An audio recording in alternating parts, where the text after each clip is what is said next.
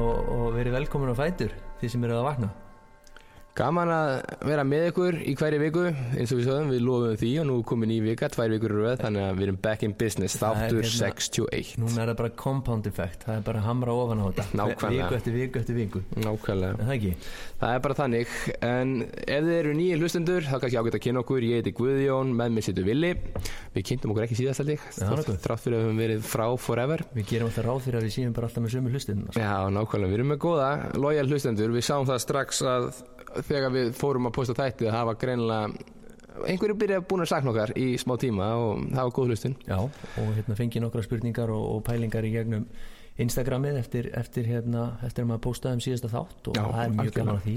Algjörlega. og kannski ágætt að að koma því frá að þú ert hérna á Instagram, en það ekki, eins og allir? Ég er á Instagram eins og allir. Já, og mitt Instagram er að toppþjálfun en þitt vilja minn? Það er at vaffss performance og ég er enda með tvo akkánta en, en ég posta svona þjálfunatengdu efni þar inn. Já, þannig ef þið hlusta á gamla þætti þá erum við alltaf að auglýsa gamla akkántir hans. Já, já, þannig að nú erum við komin í framtíðina já, og í nútíðina. Reyna að aðskila þetta. Við, já, nákvæmlega nákvæmlega, en einnig þá erum við með Facebook-hóp sem heitir Betri þjálfun opin hópur og þar auglýsum við til dæmis þættina og minnum á ef komin í þættir ef þið eru ekki búin að subscribe eða gerast áskrifundur á ykkar hlaðvarpsmiðli. Þannig að endilega fylgist með þar og svo kemur líka fyrir að við postum einhverju skemmtilegum vídjóum, jável rannsóknum eða einhverju svona hugmyndum tengdum þáttunum þannig að þið getið fengið jável dýpri skilning af þeim pælingu sem við erum að leggja fram í, í þættinu Mjög gott. Alright, Já. en í dag þá var kveikjan að þessu viðfásefni svo að við viljum vorum að ræða saman um hvað væri mikilvægt að hafa svona þverfaglega nálgun á þjálfun og bara á þjálfun íþróttafólks og alla umgjörð í kringum íþróttafólkið. Því það eru gríðarlega margi þættir sem þurfa að smetla saman svo allt verði upp á tíu. Því að það er mjög auðvelt að gera þetta bara svona sloppy.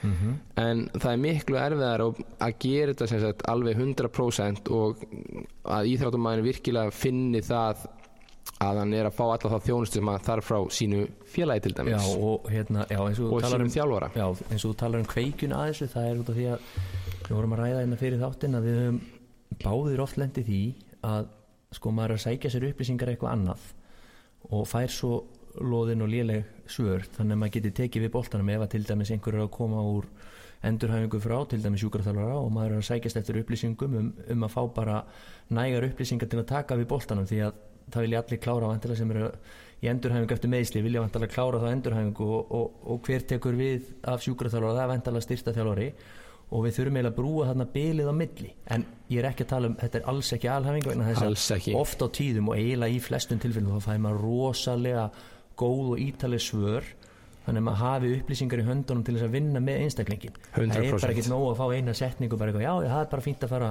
sundað styrta þjálfur núna, bara Já. mátt gera allt en Ég er alveg 100% sammála því. Ég, ég ætla að segja að sé sko bara 99 okkur um 100 þá fær maður detailað svar. Það er bara eitt og eitt svar sem er rosalega loðið og, og gefur maður enga upplýsingar þannig að bæði það, þú, það er svo mikið vegt fyrir sem sagt, þið sem þjálfara að taka við keflinu að vita hvað viðkomandi hefur gengið í gegnum í ákveðinu endurhæfingu Já. því að þegar við erum að fara að brúa bil þá þurfum við að taka við keflinu á ákveðnum stað og við þurfum svolítið að vera að vita hvort ákveðin grunnvinna hafi verið gerð og hvaða grunnvinna hafi verið gerð Já. til þess að við getum farið á næsta stygg og það er algjör óþarfi að við þurfum að fara allt í einhverja grunnvinnu því við vitum ekki að hafa verið í gangi því við fáum bara engar upplýsingar og þessar upplýsingar færðu oft á tíðum ekkert endilega frá íþróttafólkinu vegna þess að þau kannski, og, og vilja kannski ekkert endilega vera að nákvæmlega inn í vísindunum og bak við það hvað er að gerast í endurhæfingunum Jú, þau- þau eru líka bara greiða fyrir þjónustu sem er basically það að Já. þú ert að treysta einstaklingi til að hjálpa þér Já.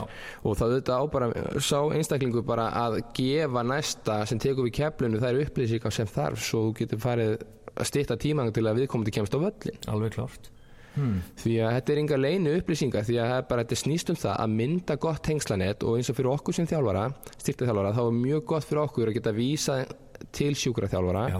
og á sama tíma er mjög gott þegar sjúkraþjálfari er fann að treysta okkur fyrir sínum viðskiptavinum til að brúa bilið áður en fyrir völlin og þetta snýst bara rosalega mikið um bara svona gott tengslanett og hafa tröst á milli og sína og sanna og getir tekið við boltanum og, og það má ekki gleyma því að þarna ef að traustið myndast að þá getur myndast gott viðskiptarsamband sem að verður til þess að þú sendir á sjúkraþjálfan sem þú treystir og sjúkraþjálfan treyst, ef hann treystir þér þá sendir hann á þig. Þannig þarna er verið að búa til uh, skjólstæðinga í, í báðar áttir. Og þetta á ekki bara við um sjúkraþjálfan þetta á líka við um kannski næringafræðinga kýrópraktora jável og hérna sálfræðinga, íþróttasálfræðinga og fleira. Þetta er, þetta er rosalega stort og nú erum við svolítið að tala út frá hérna kannski hvernig þetta er í atvinnumannaliðum stórum atvinnumannaliðum sem hafa stórt budget og, og mikið pening á milli handana eh, áhuga manna deilirnar hérna heima eðlilega er þetta ekki svona þar þar sem að félagi er að borga undir alla þessa þjónustu. Eh, en við sem þjálfarar sem erum kannski að liðsina þessum kúnum, við getum búið til þetta tengstæðin sjálfur Já. við getum búið til okkar. Ef ég, er, ef ég tek við einstaklingi að liði og einhver þarf snýra sér öklan og þarf meðhundlun við því þá þarf ég að hafa sjúkarþalva sem ég get sendt á því hann byrjar að sjá um þennan einstakling fyrst svo tek ég kannski við boltanum. Ef ég með einhvern sem að þarf að þingja sig að létta sig og er bara ekki örugum með næringunum sína. Jú, ég hef alveg ágætis hérna, þekkingu í næringafræði en mér líður betur að senda íþróttamannin eða konuna til næringafræðing sem hefur betur, betra utanamhald heldur en ég því að ég er miklu meira einbindað með bara þjálfun alveg svo þú Já, og við fórum að síða þetta í senst að þetta líka Já. einmitt með næringuna, en eins og maður er mjög heppið með það í þeim liðin sem maður eru þjálfað eins og einna hérna FA og Viking að við erum, við erum með hérna sjúkraþjálfara sem starfar hjá liðinu. Þannig að ef einhver meði sig þá bara hefur hann samband við hann og hann kemst að hjá sjúkraþjálfara strax. Mm -hmm. og þannig gott tengslanett því að ég fæ alltaf alltaf upplýsingarsíð þar frá mínu sjúkraþjálfara til að taka við og prófa einstaklingin áfram til dæmis eftir ákveðna meðhöndlun. Já. þannig að þetta er mjög mikilvægt. Og talaði svo um næringafræðingin því að eins og ég segi, ég er með fínan grunn í næringafræði ég hjálpaði komandi aðeins en minn sem sagt svona sérhæfing mín sérhæfing er enga veginn á þessum stað, Nei. bara alls ekki og ég skal bara viðkjöna það að tók mig mjög langan tíma að finna sjúkvæðarþjálfar, nei, hérna, næringafræðing sem að uh, virkilega einbytti sér að næringu íþrótafólks Já. og núna bara í sumar fekk ég tvær fyrirspurnir varandi næringafræðinga sem eru bara með masterspróf í næringafræði fyrir íþróttafólk. Þannig að mér er frábært að hafa núna það mögulega geta sendt mitt íþróttafólk á einstakling sem búin að sérhæfa sig á þessu sviði. Það er algjört líkilatri Já, því það er rosalega stert fyrir mig sem þjálfara að sína það að það er fólk sem er miklu betra ákveðinu sviði heldur en ég í þessu og ég á líka svolítið þarf bara að þekkja mín takmörk. Þetta er sama líka, ok, ég hef smá þekkingu í endurhæfingu íþrótafólks en ég er ekki sjúkarþjálfari og ég á ekki að, að reyna þykast að vera sjúkarþjálfari en ég tek við keflunum þegar sjúkarþjálfarin er búinn og þá kemur mitt hlutur sem styrtaþjálfari að taka við og hjálpa einstaklingnum. Mm -hmm. þetta er eins og í hináttina líka sjúkræðþjálfari má heldur ekki gleyma því að hans hlutverk er að vera sjúkræðþjálfari en hann kannski hefur smá þekkingu styrtaþjálfun en hann er enga veginn kannski nei, nei, nei. Á, með það sem sérhæfingu. Og þá þarftu að hafa einmitt viljan í að senda annað, senda frá þér. Þarftu ekki að vera sérfræðingur í öllu þú ert engan í sérfræðingur í öllu. Nei, þó þú hafið einhvers konar grunnþekking eins og þú segir eins og við báður bara í næringafræði og, og íþróttameðslum og fleira. Þarftu að geta sendt frá þér. Einbetta búðu bara til þína sérhæfingu og sendu frá þér eða þú treystir ekki ef verkefni er of mikið fyrir þig. Nefnilega og þetta er sama, við höfum kannski verið að glíma svolítið lengi við en í allana fókbóltaheiminum að einhverjir þjálfarar eru til dæmis haldaði sjú fitness þjálfarar út af því að þeir gerðu einhvað fyrir x mörgum árum og er að spara ákveðin pening og svo leiðis Mástu ekki hvernig það var í Vikingstafangar? Jú, það var gammal leikmaður. Já, já, af hann var í besta forminu sem leikmaður og Tómas Pereira. Þetta er sko 2012 í Vikingstafangar Það er ekki lengra síðan, þetta er bara glórulust best að ráða hann bara inn sem styrtaþjálfur hann var alltaf í besta forminu þegar hann var að spila þetta var bara glóruleus mm -hmm. að, glóruleust að fara þessa leið Já. og þess vegna er bara ótrúlega mikilvægt að Við, að íþróttafélag sé reygin svolítið svo skóli ok, þú er með skólastjóna sem er aðþjálfarinn ég er búin að segja þetta svo margóft Mhm. en þú ert svo með næringafræðingi sem er bara eins og þá starfræðikennari sem kennir starfræði og með styrtaþjálfarinn sem er þá bara eðlisfræðikennarinn og þú þarft að bara vera með þessa kennara sem er að sjá um sitt fag og er að hjálpa einstaklingum. Þetta er bara alveg það saman íþróttafélag. Þú ert með aðþjálfarann og svo ertu með þá sem eru í hinum hlutverkunum. Og hversu oft hefur við, út af við erum að tala um þetta þessi svið, hversu oft hefur orðið varfið og það er ekkit langt síðan styrtaþjálfur fór að vera bara að- hluti af þjálfara teimi í íþróttum á Íslandi, það er ekkit langt síðan. Nei, sko þegar ég var að spila körfu sjálfur þá var ekki styrtaþjálfari en það var sjúkraþjálfari sem við fórum til og svo var enginn til að taka við boltanum. Nei. og maður vissi ekkit hvað maður átt að gera. Maður þurfti að sækja sér upplýsingar sjálfur og það, var er ekkit bara annað því miður sumstað þannig ennþá árið 2020 Já, en hversu oft hefur heyrt um það? He heyrt þessa setningu, herðu, við þurfum að fá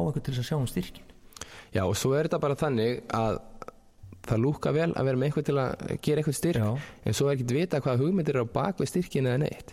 Tengist að íþróttagreinni er einhver að sér aðeins út frá íþróttagreinni er, er einhver fasaskipting í gangi? Er einhver álagstjórnun uh, einhver sér, sérhæfing eftir leikstöðum og annað? Þetta þarf að vera allt í staðar. Ert, það er ekki nóg að vera bara búin að lesa bókin, um, bókin eftir Arnold og halda og getur bara tekið í íþróttalið og, og, og komið í, fremstu röð og komið veg fyrir meðsli og auki ákvöst það er bara ekki hægt. Nefnilega alls ekki. Að og þá komum við aftur inn á vikingstafangir þú ræður ekki, það er ekki tægt að taka inn bara gæðin sem er í besta forminu og, og halda hann geti verið styrtað þjálfur fyrir eitthvað lið. Bara alls ekki. Hmm. ég áreindar eftir að spyrja Jóndaða út í það er kannski gerði einhvern veginn í gamla dag ég maður það ekki. Hann auðvitað var hjá honum í vikingstafangur á þessum Já. tíma. Ég að aðeins að hlera hann og sjá hvernig það virkaði. Ég man allan ég fekk nýtt eitthvað bak og kviðprogram frá honum svo bara man ég ekki meir ég held að það er bara alltaf bak og kviður. Það getur vel verið, ég man ekki hvernig það var en ég man því að skoða henni í styrtaþjálfarsalinn þá var ekki það spinningkjólinni já, hefur mitt, það var gaman að þessi sjá. rosa aðstöðu. Já, það var svona 60 spinninghjól. Já, já, en hérna, já, svo er eitt sem sagt með styrtað þjálfur líka og þetta, já, það er kannski auðveldara fyrir sjúkarþjálfara sem vinnur á sjúkarþjálfara stöð að halda utan á svona gífulegt magn vegna þess að það eru bara tímabandan í gangi á hana en þegar styrtað þjálfara er að taka sér allt, allt og mikið af liðum eða kunnum og annað og geta bara ekki sinnt þessu almennilega. Já, Er það, ekki, það er vandamál sem er í gangi líka. Maður heyrst af því. Já, og það atna, það er ekki nógu gott þegar allt innu gæðin fara að þjást fyrir magninu.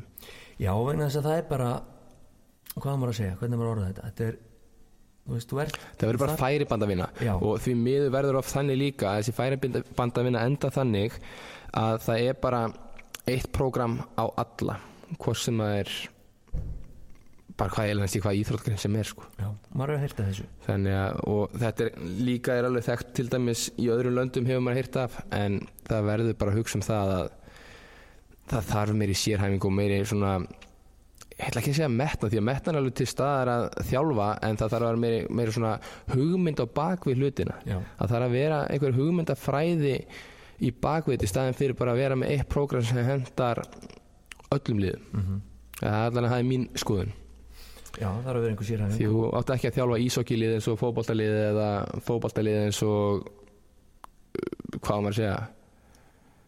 Ég, nenni ekki að koma með handbolta eða nei, bara tennis já, tennis, já, já, já, nákvæmlega eða badminton eða eitthvað svona. Þannig að það þarf svolítið að hugsa um það að maður má ekki druknu verkefnum. Nei. og þetta snýst ekki um endilega hvað ert að sinna mörgum einstaklingum heldur meira um það hvort að þessi einstaklingar sem þú ert að sinna sé að fá gæði.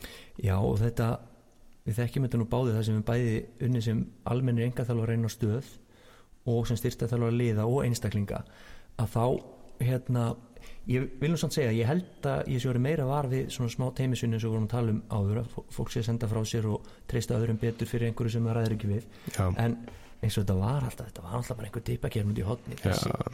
ég er með svona og svona marga og ég, ég þjálfa þennan og þennan og svona mannstu hvernig það var í Elixia þetta snýr og það finna þar að við unnum hérna í stöð sem heitir Elixia sem heitir Sats Elixia, þetta er bara Sats kannski.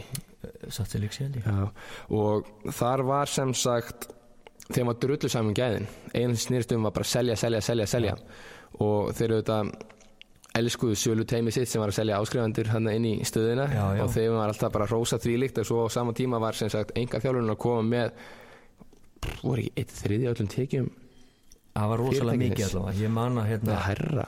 Og þá var sem sagt snýrist það bara þeir sem voru að selja mest en um, voru ekkert endilega að gefa bestu þjónustunum þeir voru bestu enga þjálfarar fyrirtækisins. Mm Og verðlaunaðir og hvað já, eftir hvað eftir annað. En svo kom bara ljósa endilega gæðin voru ekkert endilega sem best aðan þótt eins og Gauri sem heitir Tómas sem var einn af þessum aðalþjálfurum mm Mhm. hann með sér gafst upp á þessu fannst það rugl og fór yfir í þarna Magnat Centrum sem var svona íþróttamann var það er nefnilega svolítið út frá því að það er bara verið að kera á sölunar, þú ert velunar fyrir að selja mikið koma með pening inn í fyrirtækið fara náttúrulega meira borgað en vinnutíminn hjá þessum hæstlaunustu þjálfurunum var frá 6 á mótnana til 8-9 á kvöldin Já. kannski 6 daga vikunar maður keirði sér gjörsanlega í köku. Maður hefur tekið oft svona daga. Hversu mikið gæði ert þú að bjóða upp á, hversu mikið ert að gefa að þér í síðustu 3-4 tímunum af 12-13 tíma degi? Það er eins og kannski ef þið eru þjálfarar þá vitið þið hvernig það er. Þegar þið mætið í tíma þurfið alltaf að resetta hausina okkur á milli sessjónu þú getur átt verið með kuna sem átti mjög erfiðan dag. Svo getur átt kuna sem er bara allt öðrum stað miklu kannski skemmtilega hlut að gerist í kringum hann Já. og þú ert alltaf að núlstilla eins og hver einasti kuni sem fyrsti kuniðin Já. og það getur verið rosalega krefjandi eftir 13 tíma dag að vera ennþá að reyna að kúpla svo út. Svo kemur maður sjálfur heim.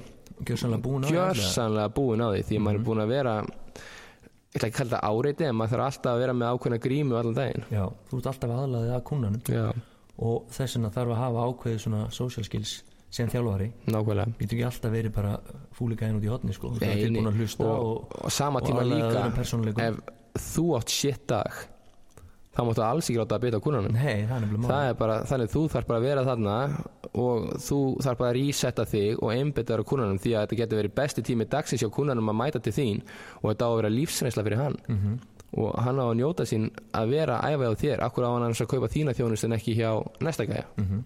þannig að það er líka eitt og maður það er alltaf að pre- predika þetta ef þú hlustar okkur podcast sem tengjast þjálfun þá er þetta alltaf fyrsta ráði sem allir þessi stærstu þjálfar út í heimi gefa. Það, það er bara einmitt þetta þú verður alltaf að rísetta þig Já. því að þú, þetta eru langi dagar sérstaklega til að byrja með, þetta er grænt, þetta er erfitt það er ekki að segja að sé auðvelt að mæta og vera þjálfar í 13 tíma gólfi. Nei. og veist, hérna inn í mínu litla 200 fermetra rým er ég að labba 13 km dag.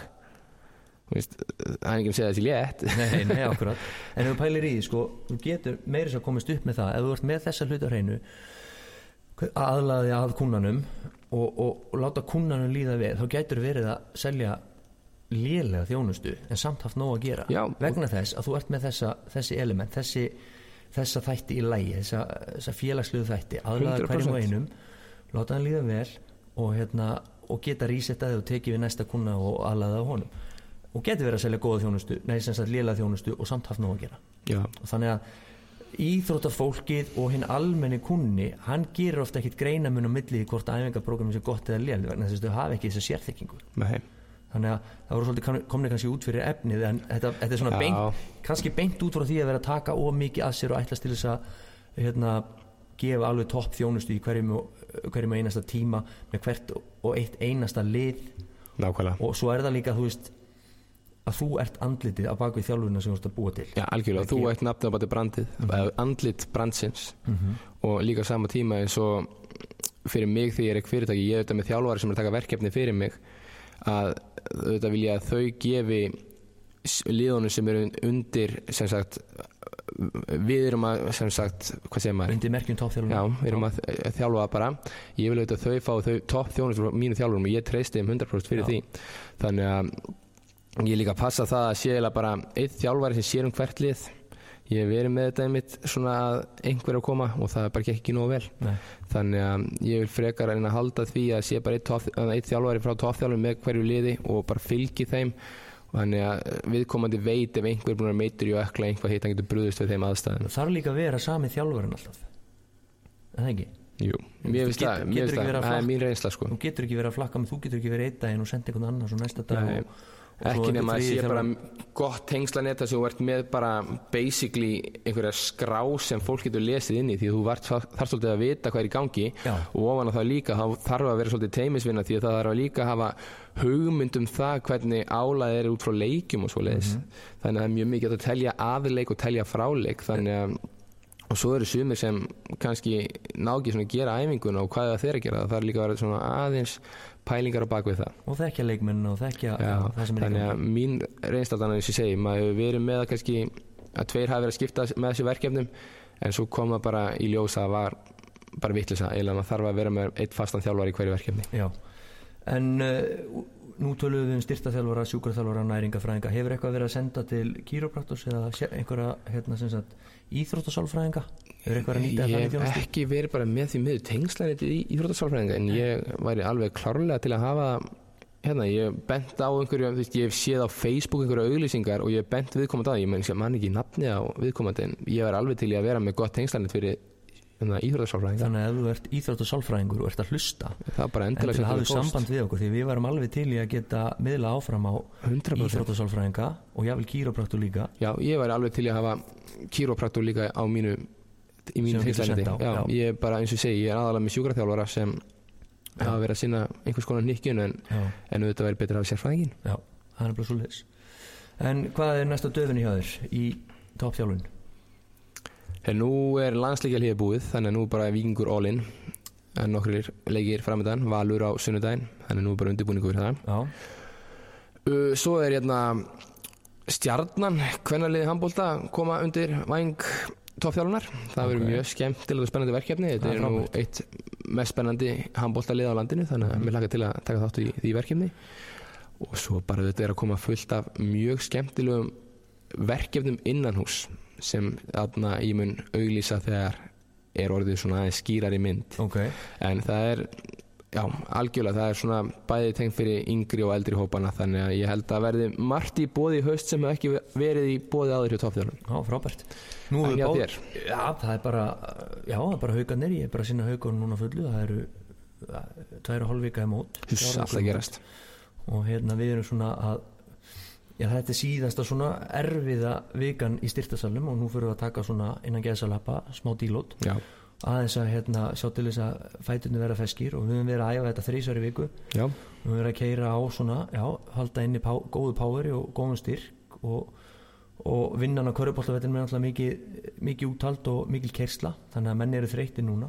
Þannig að nú er það hlutverkið mitt styrtaþjálfarnas eftir þessa viku að þeir fái svona einu hálfa tvær vikur í svona smá dílót þar sem við drögum aðeins úr álæginu og lefum þeim bara að spil, nota alla orkunni í að spila körubólta Já. láta fæturna venjast í álægi já, og vera ekki að þreita á eitthvað ómikið í styrta þó vissulega við höldum inni sagt uh, low volume eh, hoppþjálfun og annað bara til þess að halda tögukjærunu gangandi og, halda við og ég vil bæta við sprengikraft og annað eins og við talaðum margóft í þáttunum. Og hérna það er eitthvað sem er alltaf inni hjá mér. Já. en maður mað stillir bara breytunum eftir hvað ála er í gangi á vellin og hvernig er meðsla status á liðinu? Það er bara engin meittur eins og er. Það er eins og það erum, við erum reynda með eitt sem er í krónískum svona bakvísin, það er ekki haldunum frá vellinum en nei. þetta er náttúrulega eitthvað sem að bara gerist fyrir löngu og mitt hlutverk er til dæmis að haldunum bara góðum þannig að hann geti spila leikina. Að svo er hann einmitt hjá hérna, nýkjara þess á milli til þess að vinna í skekkjum og mjöðmum og annað sem að veldur þessu. Nákvæmlega. Ég er með eitt frábært dæmi um við tölum um krónísk bakmeðsli mm -hmm. það er leikmaður í Víking sem heitir Sölvi Geir Óttesen sem er búin að vera atvinnumæður í ansi mörg ár, ég ætla ekki að reyna að segja hverju mörg ár, búin að spila í Danmörku, Rúslandi, Kína just name it sko. Hann er ekki aldrei við okkur það og hann er ári yngri við. Já. og auðvitað á fullta landslíkjum þannig að þið horfum á fótbolta og vitið líklega hver hann er. Fyrra var fyrsta tímabilið hans sem hann misti út leik út af meðslum á öllum ferlinum og hann er með mjög mikla baksögu.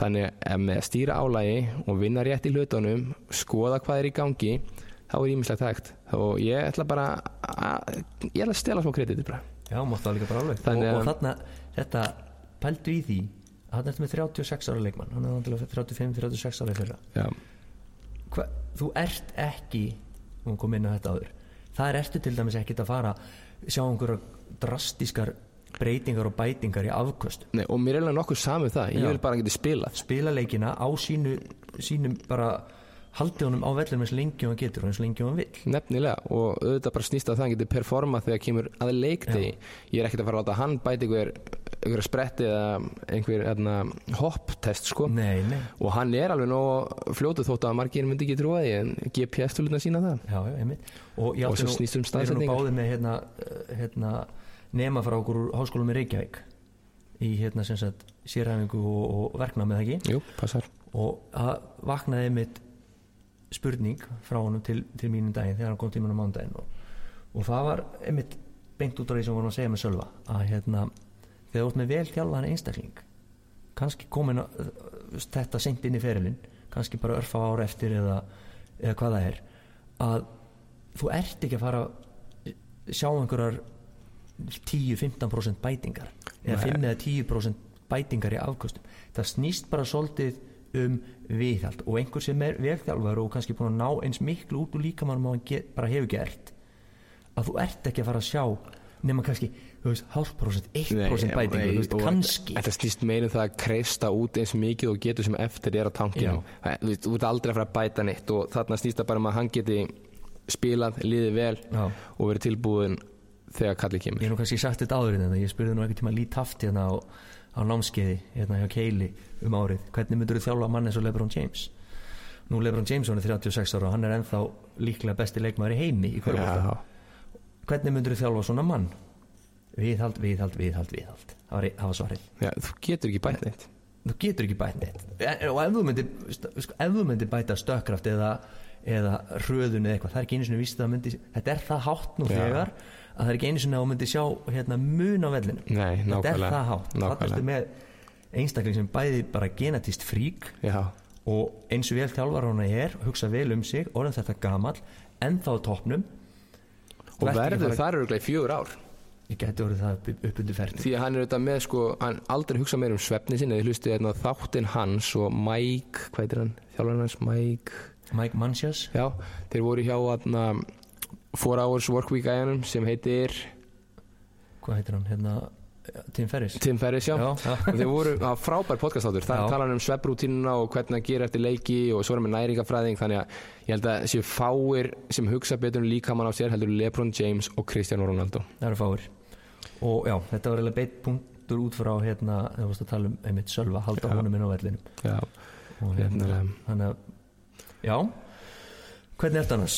Heyrðu, ég Við er erum spenntir að fara að spila, ekki? heldur betur og það er, við erum ekki búin að spila leik að, við áttum æfingarleik í vikunni en þannig erum við ekki búin að spila síðan við spilum 120 mínútur í 30 stiga hita í Ljúbíana sem við rétt uttum út í framleikingu á móti Ljúbíana, vorum einum færri talandu Sölva, fekkur að spjaldið þeim leik Já, já. eftir 5 mínútur, þannig að það voru hlaup og það sýnir líka kannski það hversu ótrúlega mikið sér strákar hafa lagt á sig og sýnir hversu góðu standið er í ég aðna Já, svo stoltur að þeim að hafa getað hlaupið í 115 mínútur í þessu hittastíði á móti þessu liði, það er svakalegt. Þannig að ég ætla bara að segja það að Víkingur var eiginlega stolt Íslands í Európa-kefninni eina liði sem virkilega gerði tilkall í að Já, hinliðin skýtu upp öll bara.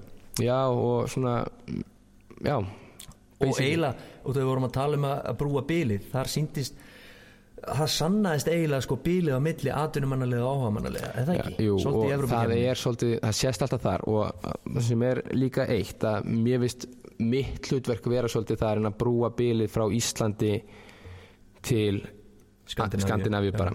Og það er alveg sínt í GPS-törunum okkar að Víkingur er það lið sem er næst þeim. Mhm. og sem er bara frábært að sjá að strákunar hafa lagt hart að sér og við höfum gert hlutina bara nokkuð vel og rétt held ég að við höfum náð að brúa þetta bil. En á sama tíma er það oft þannig að bestu leikmenn í pepsitildinni fara til Skandinavíu og komast kannski ekki í lið fyrstu tvö árin því að þau þurfa að venjast ákeðinni Ákeðinni, sem er í deildin og er jáfnvel lánaðir í neðri deildir. Svo koma þær inn tveim, þreim árum setna og þá allt er undir fasta leikmenn inni. Þannig að það er því miður of langt á milli en þá. Og þetta er svolítið kæði bilið eins og komur lengjudeildinni, næst eftir deild á Íslandi og fara í topplið pepsdeildinni þannig að það er þarna ákveðið bil sem þú þarfst að vinna að og aðlagast ákveðinu álægi þannig að þetta styttist Þetta- en já, við þurfum öll að vera samtaka í þessu og vera tilbúin að þróa okkar stíl eins og fótboltin er að þróast til dæmis í heiminum. Mhm. og, og þarna, ég held að það sé ákveð, sem, ákveð aðrið sem væri gott af í huga þegar við förum að hugsa um þessa Evrópuleiki. Þetta er virkilega áhugaveru punktur og ef að, ef að menn eru áhuga og hérna, sjá tölurnar og, og hlaupagetunum hjá einmitt vikingunum að þá þarf einmitt að skoða það nánar. Hvað eru þeir að gera? Þess nættu, finnst mér kannski hlutræður, en hérna aðri styrtaþjálfari sem eru að sinna fótballtafólki ættu að skoða hvað þú ert að gera. Af hverju ert að ná árangri, til dæmis með því að bæta þessa hlaupagetu og, og, og sína fram á það bara í tölum að bilið er að minka af hverju, þú getur útskýrt pælinguna bak við það. Þess vegna finnst mér að ef þið eru styrtaþjálfar og eru að reyna að ná meira fram úr ykkur knaspinduliði eða eru með knaspindu fólk sæki herra Ramsens hérna og fáið ykkur hérna Þú fann að gefa mér hérna hugmyndum að fara að selja fyrirlestu bara. Já, það ekki? Nei, ég menna, okkur ekki? Er, það er ástæð fyrir hérna, að vikingarnir er að ná, ná miklum gæðum út úr sér, sem sagt út úr sinni þjálfun. Það er bara, þú ert að setja upp frábært plan og það virðist vera að skila þér á öðru ári. Já, og kannski líka verðum að gefa Arnar í Gunnlaugs það að hann auðvitað stýrir svo álægi með mér en hann gefur mér 100% vald fyrir því að stilla upp æfinga vikunni og ég bara er sport scientist þarna. Er þannig bara- að já. það er kannski líka það að ég er aðeins meir heldur en bara einhver liftingaþjálfari styrtaþjálfari, heldur er ég kannski orðið meiri svona sport scientist hjá liðinu. Og það var hugmyndi frá fyrsta degi þegar ég með inn að fara í þessar pælingar. Og eins og ég segi, líklega kannski hefur það bara skilað sér svolítið það að er þetta traust sem að trausti það líka að koma frá aðalþjálfun og niður Snýst um tengslanetið. hina sérfræðingana og fínt að ta taka þennan punkt kannski í lokin hversu mikilvægt er að hafa teislanett og treysta fólkinu kringu sig. Alveg bara klárt, ekki hafa það bara sem loka orðið það ég held að það sé flott. Hmm. Herru, takk hérlega fyrir spjallið Davíl minn. Já, við erum búin að bladra í 30 mínútur og ég vona að þið hlustundur hafi haft gaman að þessu. Við kannski fórum út um allan völl stundum og, en víðan völl stundum og vorum að ræða hlutina út um allt en það er bara hluta þessu. Þetta snýst líka um að spinna út frá því sem við erum að ræða. Já, takk fyrir dag, takk fyrir. Hafið það gott